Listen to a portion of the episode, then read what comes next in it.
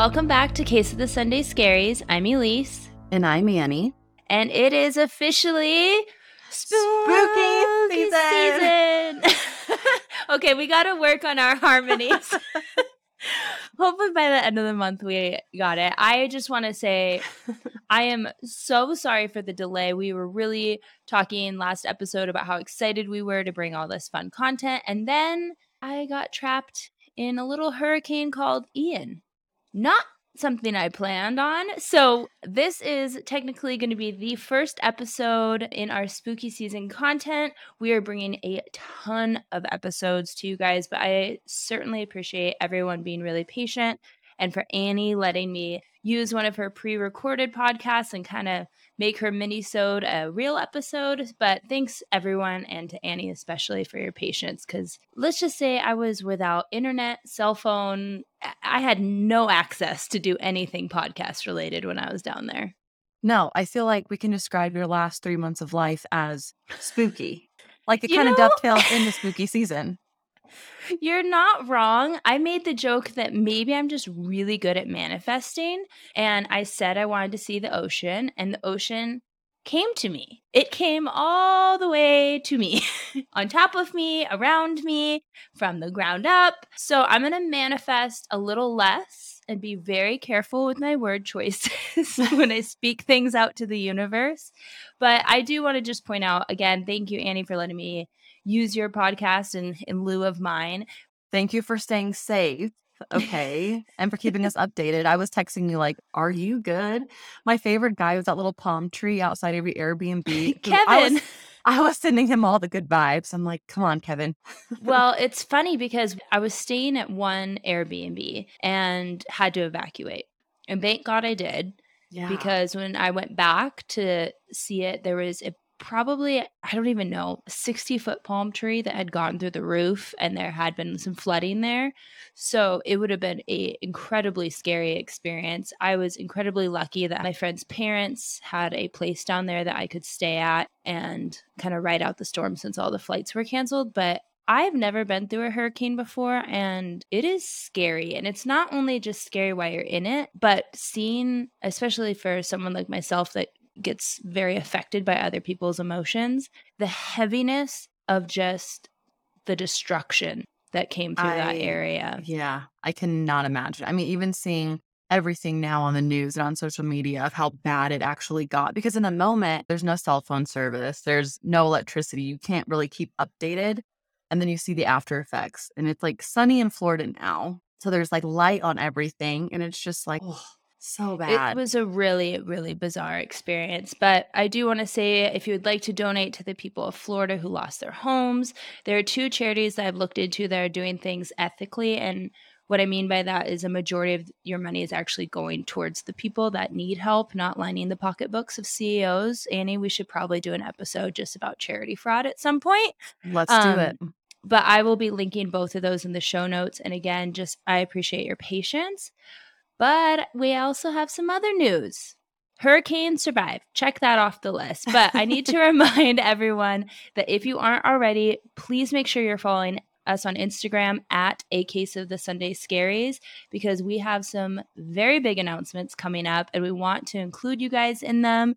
I will just give a little hint that I am moving into a new place and we are creating a little we're not sure what to call it yet. This is why we need your guys' help. But mm-hmm. let's just call it a podcast den for right now. And so we're going to be picking out paint samples and doing some really cool stuff to create a more interactive space where we can bring this podcast, um, let's just say, it to you in multidimensional ways. So excited. Me too. We're, well, I'm putting you to work. You're painting next week. I know. We're going from podcasting to painting.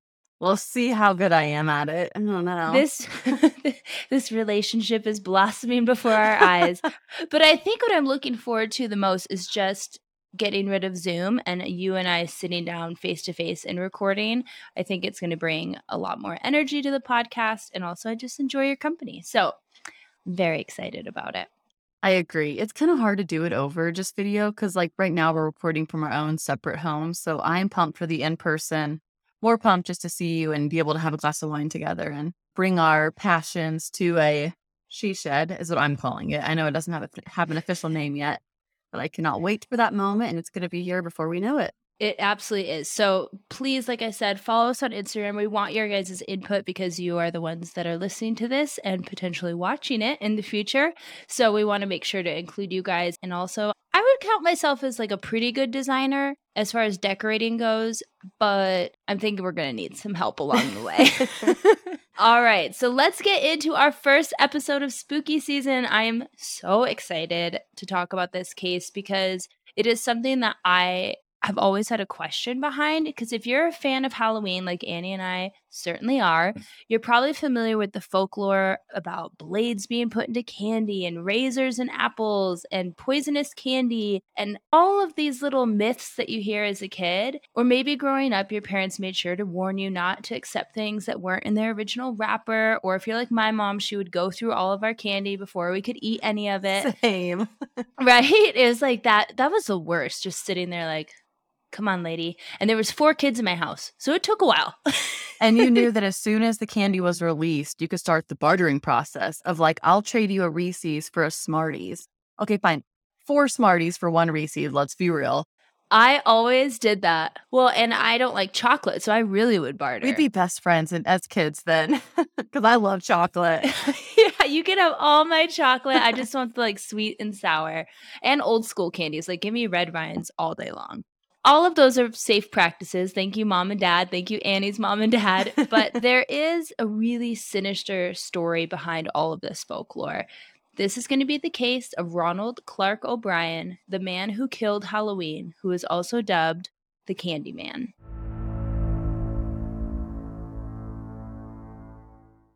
Do you know this case? I have never heard of it. Ooh. I knew there was always a reason behind the fear of candy because as a kid, I was terrified to take candy from strangers. Also, because, you know, the kidnapping that kind of aligns in right. with that. Like, here's some candy, come to my creepy white van.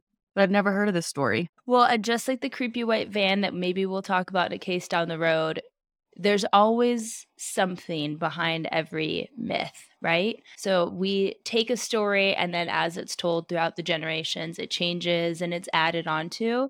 But this one, unfortunately, is real. And normally we start at the beginning, but this tale, I'm going to tell it a little bit differently. The story starts on the evening of Halloween, October 31st, 1974. It was a rainy night, but Ronald and Deneen Clark's two children, Timothy, age eight, and Elizabeth, age five, were eager to go out trick or treating.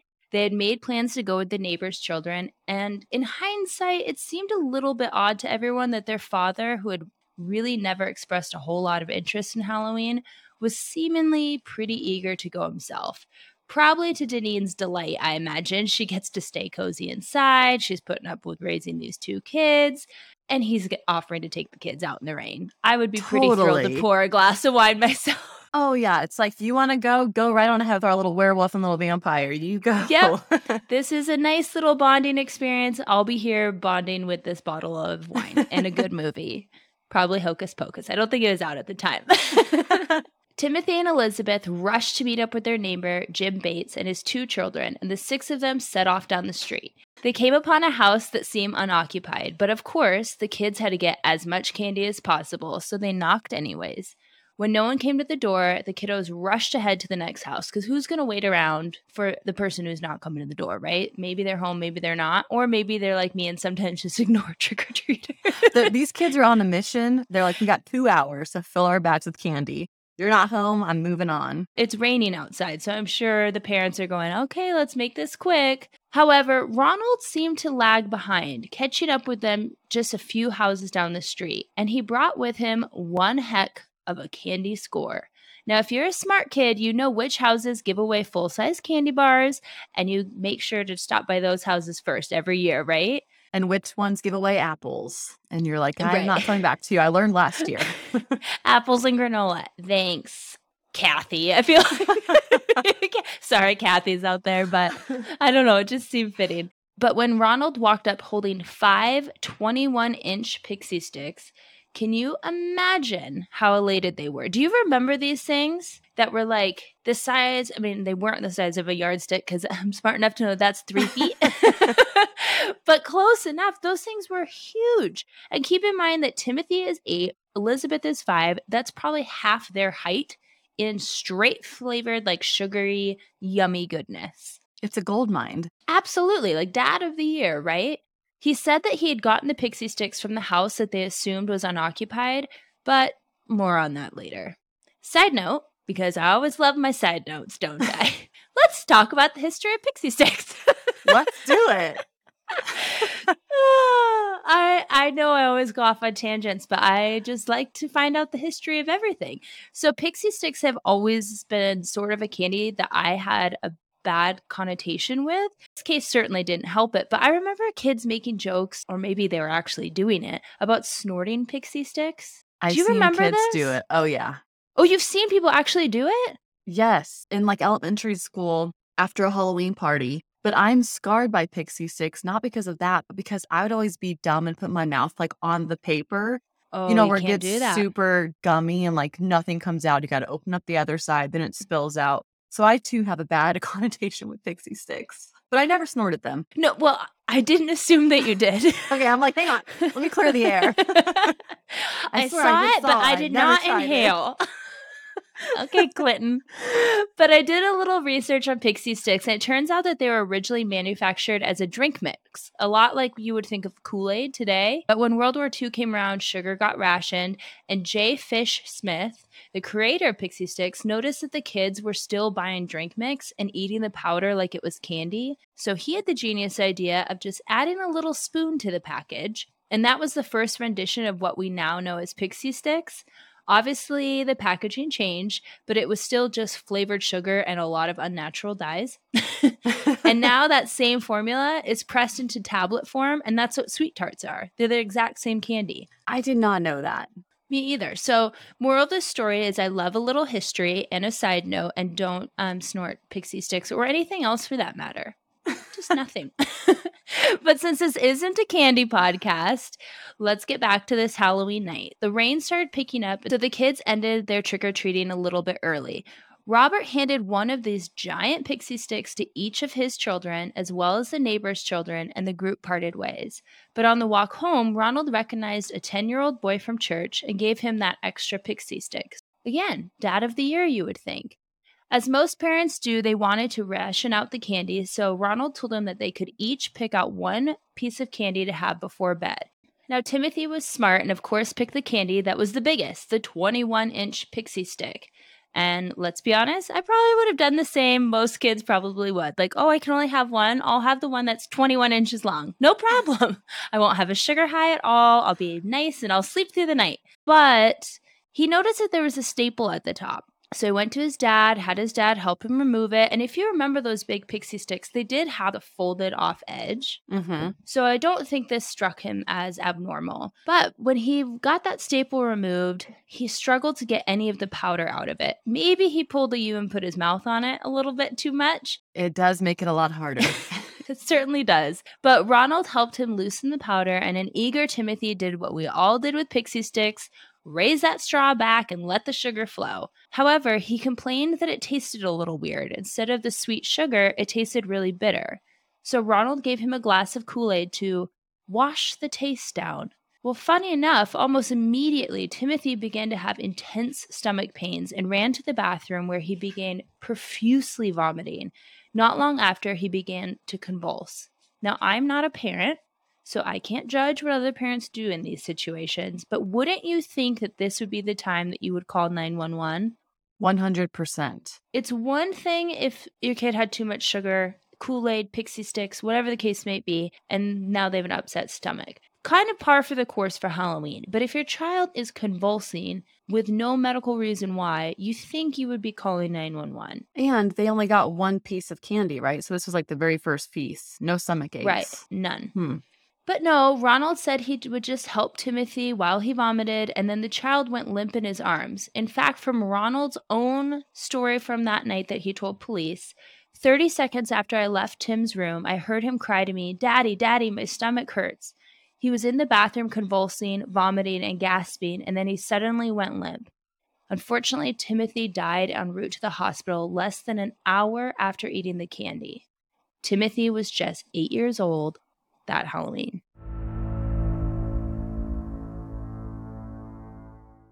Deer Park is a small town, and in the 1970 census, there was only about 12,000 people living there at the time. So you can imagine how quickly rumors about a poisoned Halloween candy bag are going to be spread very, very quickly amongst the adults, amongst the kids. Families brought all of their trick or treat candies into the police station to turn them in. Like all these poor kids are like, it's like that. Oh, what is that late night show where they pretend they prank the kids? You know, and say like, "Oh, mommy and daddy ate all your Halloween candy." It, yeah, it's like it's either Jimmy Fallon or the other Jimmy. Jimmy Kimmel. It's Jimmy Kimmel. Those videos are so cute, though. They really are. And some of those kids are sassy. And I imagine the kids of Deer Park probably felt the same. Like, what? They don't understand what's happening. Now their parents are scooping up all their Halloween candy and bringing it to the police station. Like, that would be so confusing. But obviously, the parents are doing the right thing in this case. They were terrified that perhaps their kids too could have received a piece of this poison candy. The other pixie sticks, remember, we're on the hunt now for four others, were recovered from the Bates family. But what about the fifth that was given to that boy from the church? In a true miracle. I don't think you can say the phrase Halloween miracle, it just doesn't really roll off the tongue. And I think a lot of religions would disagree with me. but in this instance, you can say it was a true miracle because the parents were notified by police and they began frantically searching for this pixie stick. They could not find it anywhere. Can you guess where they found it? I hope in the trash.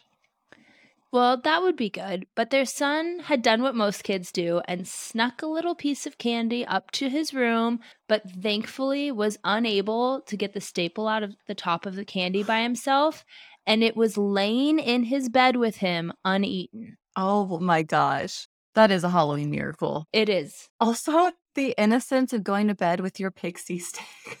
that is so stinking cute. The image of it is unbelievably adorable. At first, this seemed like a just a horrible tragedy, like some boogeyman, serial killer wannabe asshat is out there giving candy that could hurt or potentially kill children. And who the hell would do that? But with the public in a state of shock and fear, obviously, for their kids' safety, the police need to find out who did this to this innocent child and do it really quickly. So while waiting for an autopsy and tests to be done on the pixie stick to figure out what had happened, the police's first step was to retrace with Ronald the trick or treating route that they had taken that night. Of course, right? You need to find the house, you need to find this guy that gave you the pixie stick. He kept giving them conflicting reports about which house it was that he had gotten the pixie stick from. And at first, that struck me as odd. But then I did a little bit more research, and they were not actually in the Deer Park area trick or treating. They had gone to that Bates home, that f- other family. So it was a neighborhood that they weren't really familiar with. And keep in mind, it was raining. I can't say if I was watching four kids and it's raining and you're worried about them running into the street and cars coming that you're going to pay that much attention to a house. Totally Right? fair. Yeah. At first, I was like, okay, maybe the dad's in on it. You know, if he like didn't remember which house it was, but that makes sense if he went somewhere where he was unfamiliar with the territory. When police asked him to describe the owner of the house, once he finally did find the house he believed belonged to the pixie stick boogeyman, as we will call him, he told police a really interesting rendition of that night. He said they didn't turn on the lights, just cracked the door open and handed him five pixie sticks, not saying a word. He claimed he only saw the man's arm, which he gave a very thorough description, simply responding, It was hairy. I was gonna say, did he say it was? I was literally thinking that. Uh, Like, are you? Duh. So is everyone's arms. Right. Everyone's arms have hair on them. Maybe he was implying that it was a male, like he was extremely hairy. That is so suspicious. And even if this is a true story, if a creepy arm pokes out, a creepy hairy arm pokes out on Halloween night in the rain, doesn't say anything to you, somehow hands you the almost exact amount of candies for the children he didn't even get to see, because supposedly he never answered the door when the kids came. You don't take the candy. I was literally thinking, like, why the Did he give candy?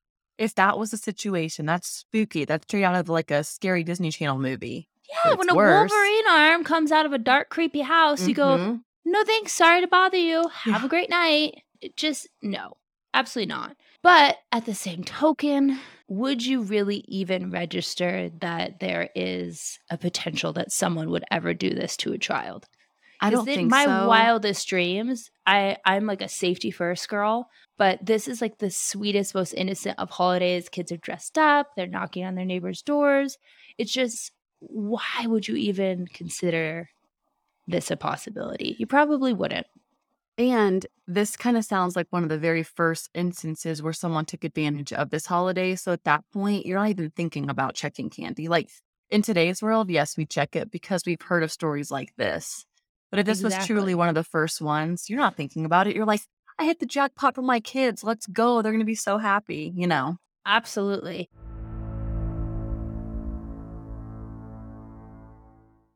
Police are starting to get a little suspicious of Mr. Ronald. But again, what man would poison his own children and not to mention potentially poison the neighbor's kids and a sweet little unsuspecting boy from church? What would be the why behind it? So, police began looking into Ronald, and his story was, like I said, just not really making a whole lot of common sense sense, if that makes sense Mm-hmm. why did someone not come when the kids knocked but then an ominous hairy arm reaches out and hands him the almost perfect amount of giant pixie sticks for the children that this boogeyman never even saw. It just nothing is making sense at this point. They found the owner of the home and his name is courtney melvin. Obviously a great place to start. We got to figure out who owns this house. Well here's where things get extra suspicious. Courtney worked as an air traffic controller and had not gotten home until 11 p.m. that evening. Over 200 people confirmed he was at work. And I would imagine, even in pre 9 11 days, an airport is a pretty secure place. They have multiple checkpoints when they're coming into work, just like they do when you get to a flight. And there would have been plenty of people to see him. And I think the pilots would probably be aware if no one was sitting in the you know, small little airport going like, okay, Raider, Raider, come on down. I, don't, I know that's not how they say it, but you know what I'm saying. His absence would obviously be missed at a job like this. So they were easily able to rule him out. So now the focus was solely on Ronald because he is the only one that has this really suspicious story, and Courtney was not there. Did they look at Courtney's arms? Were they like, let me see your arm hair? Prove it. if we can braid your arm hair, you are the suspect. I left this Guilty. part out, but I actually feel really bad. I mean, they were under so much pressure to figure out this case that they actually went to the airport and arrested Courtney sight unseen, like immediately in front of all of his Ugh. coworkers, walked him out. I mean, obviously his name was cleared, but could you imagine how wildly terrifying that would be that you're just standing at work, bringing in the airplanes, making sure people get from here and there safely, and then you're being handcuffed on the ground and escorted out. Very damaging to the reputation for sure. Regardless if your name is cleared, rumors spread like wildfire and you are especially in a small airport. And they're saying you murdered an eight year old boy. By way of pixie stick poison. Like, so I don't know if they left that part in during their arrest, but Probably not. Still, I feel terrible for Courtney that he was roped into this mess. I hope if he's still around, hope he's doing well. Ronald was thought of as a family man, an avid churchgoer, but we've done enough of these episodes to already know things are not always as they seem. And the police suspicion of him only grew when they realized Ronald was severely in debt. A debt to the tune of around $100,000, which in today's money is about $600,752 in today's money, which is obviously not chump change. How did he get himself in that situation? He couldn't seem to hold a job down, and I don't want to like crush people's dreams. I myself have had a lot of jobs where I was figuring out what I wanted to do. Hell, I'm 35 and starting a podcast. But he was employed by 21 different places in 10 years. So that averages out to less than six months at every job. That is not very long for a man that is trying to support two kids and a stay at home wife. No, and kids are expensive as hell, I feel like. You know. Yeah, they. He I mean, I have a dog trying. and my Yeah. pocketbook hurts, so I can't even imagine. But his last place of employment, they suspected he was stealing and he was about to be fired from there too. He had defaulted on several bank loans, and the family home and car were about to be repossessed and foreclosed on. He is in tough straits, but he's trying to keep up appearances. His wife, from every record I've seen, had no idea about their. I mean, she knew that they weren't rich, she knew that they weren't wealthy, but she had no idea that they were in this situation. What do they call it? Keeping up with the Joneses. Yeah, he was trying to keep up with the Bates Yeah. next door. Yeah. So, what was there to gain financially from his son's untimely death? What is it always? Insurance. Without his wife knowing, Ronald had taken out life insurance policies on the children. In January, he took out $10,000, one policy for each kid. But think about this this is Halloween night. So that means he was planning this all the way back in January. And one month before Halloween, he took out an additional $20,000 on both children. And again, just days before Halloween, he took out an additional $20,000 policy on both of his children. So at the time of Timothy's death, he had $60,000 to potentially gain from this insurance policies, cashing these three policies in if his son were to pass away. That's heartbreaking. I know we never understand what goes on in someone's head, but like, how can you do that? How can you have this idea in freaking January and go all those months making amazing memories and still be like, I'm going to make it higher? I'm, it's going to happen. It's it's not only that, it's the fact that a good parent would sacrifice everything they have for their children. They don't Mhm. sacrifice their children to benefit themselves. That's so well put. I just don't understand this. And Ronald did not waste any time. In fact, he contacted the insurance companies at 9 a.m., right when they opened, the morning after Timothy's death, requesting payout. Now, I'm glad he did shit like this because we need some evidence to get this guy, Yeah. but it- ugh, what an idiot.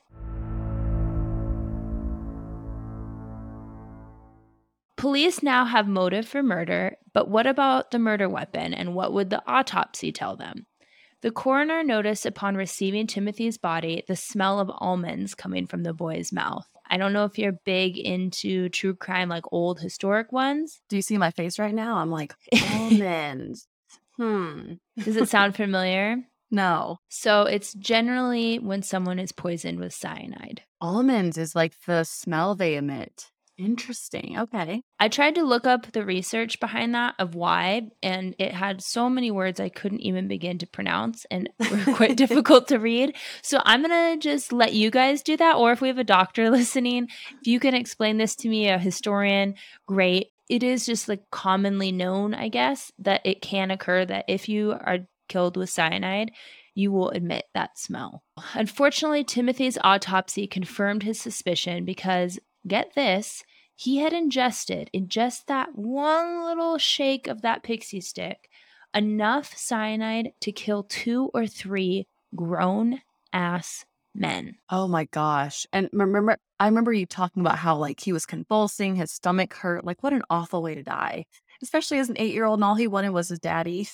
Yeah, he's crying out for his dad. How just, oh, that's another level of inhumanity I do not understand. As for the pixie stick, police had them in their possession, and tests confirmed that the top two inches of candy had been poured out and replaced with cyanide granules.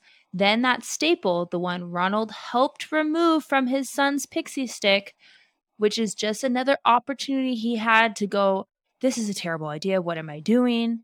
Nope, he helped him remove it. That staple was placed by Ronald over a folded edge to seal the pixie stick back into place so no one would be the wiser. They determined the other four sticks had enough cyanide to kill three to four grown adults. I'm speechless. Oh my gosh. How do you get that much cyanide? Well, if you think about it, it's not that much because it's they say that only two inches was removed and he would Mhm. still need room to like fold the flap over. It's just incredibly deadly. There wasn't enough evidence that wasn't circumstantial at this point to pin it on Ronald. But the police started interviewing Ronald's friends and coworkers, and wouldn't you know it, A chemist that had worked with Ronald said he asked him, he thought in a joking manner, or maybe he was just a history buff, because this isn't too long after World War II. There was a lot of talk about cyanide, either poisonings or officers in the military killing themselves. You've heard those stories mm-hmm. of they like carried a cyanide pill so they if they got captured, they could die quickly. So he really thought this was a passive conversation. He didn't think anything of it. But Ronald asked him about cyanide and specifically how much would it really take to kill a man. A chemical supply salesman would later tell police that Ronald had contacted him asking about where and how to purchase cyanide. Ronald's wife, unfortunately, was catching on, and she is I mean, there's a lot of victims in this story the other kids, the other kids' families but she is also a victim and I feel for her because I cannot fathom what it would feel like to meet a man, you fall in love, you're raising two beautiful children, and while you're grieving the loss of your son, you're also in the process of losing your husband that you thought you knew. So she didn't know about, like I said before, she didn't know about the extensive debt. She didn't know about all these life insurance policies. She was completely cleared of any suspicion about this. She was kept in the dark and the husband whose shoulder she cried on, grieving her baby boy, is now the prime suspect in his murder. I think that's like the ultimate betrayal. Not only did, did he just murder their son, but finding out the debt and like who knows what else he was hiding from her, all at the same time come crashing down on her, like unimaginable. With all of this evidence, circumstantial and otherwise, piling up, because again, this is before DNA. They can't run all of that on the pixie stick. They can't do that because, as Annie taught us, that wasn't around until the 80s. Mm-hmm. So it was time to make an arrest, and Ronald O'Bryan was arrested November 5th. 1974, and let's applaud this detective work because this is just six days after the murder of his son. I was gonna say that's a quick turnaround. I was thinking like a year later, but man, they really they came in guns ablazing. Yeah. I mean, imagine the community. They're thinking that this there's a person out there poisoning little kids. They had a lot of pressure on them to get this solved, and thank God Ronald's an idiot, so he left maybe not a paper trail, but he certainly left communication trails because he wouldn't shut up about this. A true narcissist. He was charged with one count of capital murder and four counts of attempted murder. During the trial, even more testimonies talked about Ronald asking various people about cyanide, telling coworkers in the week leading up to his son's murder that his financial troubles were about to make a huge turnaround.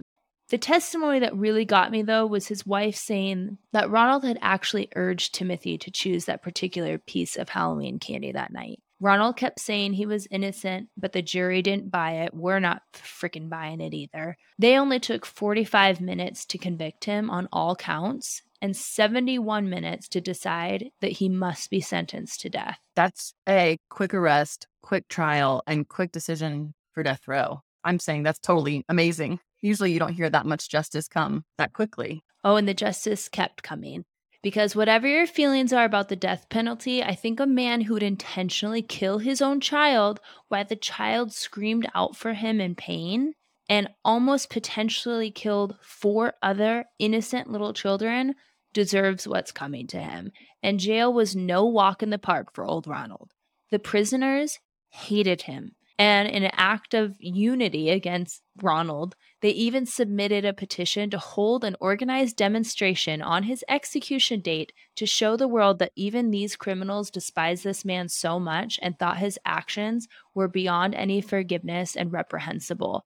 So, can you just imagine? These are like death row inmates, and they're sitting around like putting a petition together to do basically a protest not against the death penalty but for Ronald getting the death penalty. I have never heard of death row inmates putting together an organization. No, like they knew how number 1 dangerous this man is and number 2 just how messed up this story is. Like they wanted him out of their jail and onto whatever's after that, you know. Nothing good for Ronald, I am Mm-mm. sure. Ronald's first two execution dates were granted a stay, but in some of the most karmic justice and timing, the judge who had sentenced Ronald decided his third execution date would be set for October 31st, eight years after the murder of his son. He ended that sentencing by offering to drive Ronald there himself. Wow. So there's not a whole lot of respect going around in this community for this man, nor does he deserve it. But again, the date was suspended. I want to give a little understanding of why this was happening. So, of course, if you're put on death row, we know that you go through an appeals process. Usually, by the time they set an execution date, you've already gone through those appeals. But this was going to be the first time that the lethal injection was used in the state of Texas. Oh, and wow. they were arguing that it was cruel and unusual punishment. well, guess what? So is killing your son by way of pixie stick cyanide. Yeah, yeah, you right. And they all agreed with you. Because on March 31st, 1984, Ronald O'Bryan was executed by lethal injection. He gave quite a long final word speech, but I don't think his words matter because they weren't of repentance or remorse for his son. So I'm going to let those die with him. I will say, on a totally different note, I have a bit of a morbid interest when I research someone that was executed. I always want to know what their last meal was. I don't know if it's just because I love food so much. That is super interesting. It's just a peek into like the human side of them, I guess. I don't know. I don't have a reason for it, but if there's any other little curious Betties out there, Ronald chose a T bone steak, French fries with ketchup, corn, sweet peas, a salad with egg and tomato with French dressing, iced tea. Now, here's where it gets really weird because up to this point, I'm like, all right, this makes sense. A package of saltines. That yeah, is that weird. didn't make weird. A Boston cream pie and a sheet of bread rolls. He had a buffet. He, Holy he cow. had a lot. Was there a limit on how much food? like, There is these days, but at the time there wasn't. If they could get their hands on it, you could order it. For years, this case, obviously, it was national news. It was a huge case. This would be remembered. Kids weren't allowed to trick or treat, especially in Deer Creek. Halloween was canceled because of this man, basically, because he just set such fear that maybe there would be copycats and other people would get really bad ideas from this and its publicity around it and how much publicity he got during the trial because his face was everywhere. And while most of the stories that have come up since the murder of young Timothy don't have anything substantial backing them up, there has been a few cases that have added to the folklore. The 1982 Tylenol killings, which I'm sure we'll cover in another episode, didn't happen on Halloween, but it happened around that time. And sadly, in 2000, a man living in Minneapolis named James Joseph Smith was charged with one count of adulterating a substance. Let's just say changing a substance with the intent to cause death, harm, or illness after it was proven that he was putting tiny needles into Snickers bars that he handed out on Halloween. ow. Yeah, ouch. A 14 year old boy was pricked when he bit into the Snickers bar, but he was totally fine. He didn't need medical attention or anything. It was just like a, what the crap was that?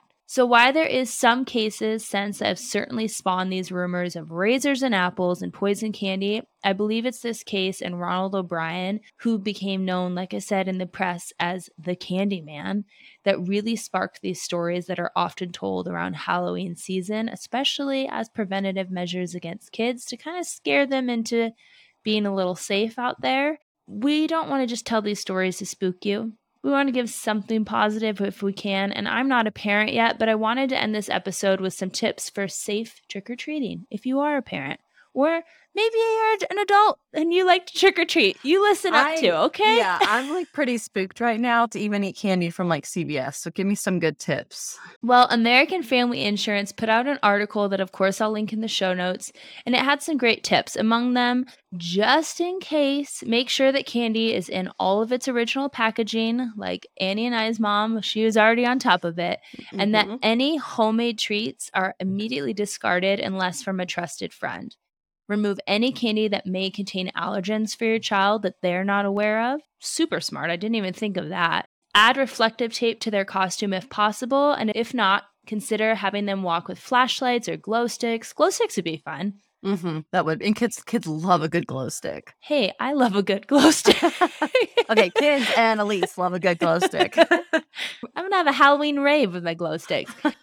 that way they can easily be seen by other vehicles. And if your child is old enough to go trick or treating without the parents being there, make sure that they go in groups and that they share their location with you on their mobile device if they have one, just so you can track their whereabouts. If they need to be picked up, if they're not feeling safe in a situation, you know exactly where they are. And with that said, that wraps up our first case for spooky season. It's honestly wildly tragic that little Timothy lost his life in the arms of the person who was supposed to protect him at all costs. And instead, he did the exact opposite. So there aren't words for this type of monster who could do that to their own child. But I want to end the episode with this. On his execution date, almost 300 people stood outside of where he was going to be executed. And do you know what they shouted at him as he entered the building? Trick or treat. Oh, mic drop. We hinted before that we are going to be bringing you a ton of content, new episodes, and Annie is going to be back just later this week with an all new episode. Annie, do you want to give a little hint to what it's going to be about? I do. If you've ever wondered why we have pumpkins on porches for Halloween's and how witches got involved or why a werewolf is a symbol of Halloween, join us because I'm going over all of the little traditions that we do and kind of where they stem from. It's going to be a good episode. Also, pretty kid friendly. So if you ever have, if you're driving to school and you have a kid in the car and you want to listen to it, I approve. All right. Well, Annie says it's kid approved, but we will see until then.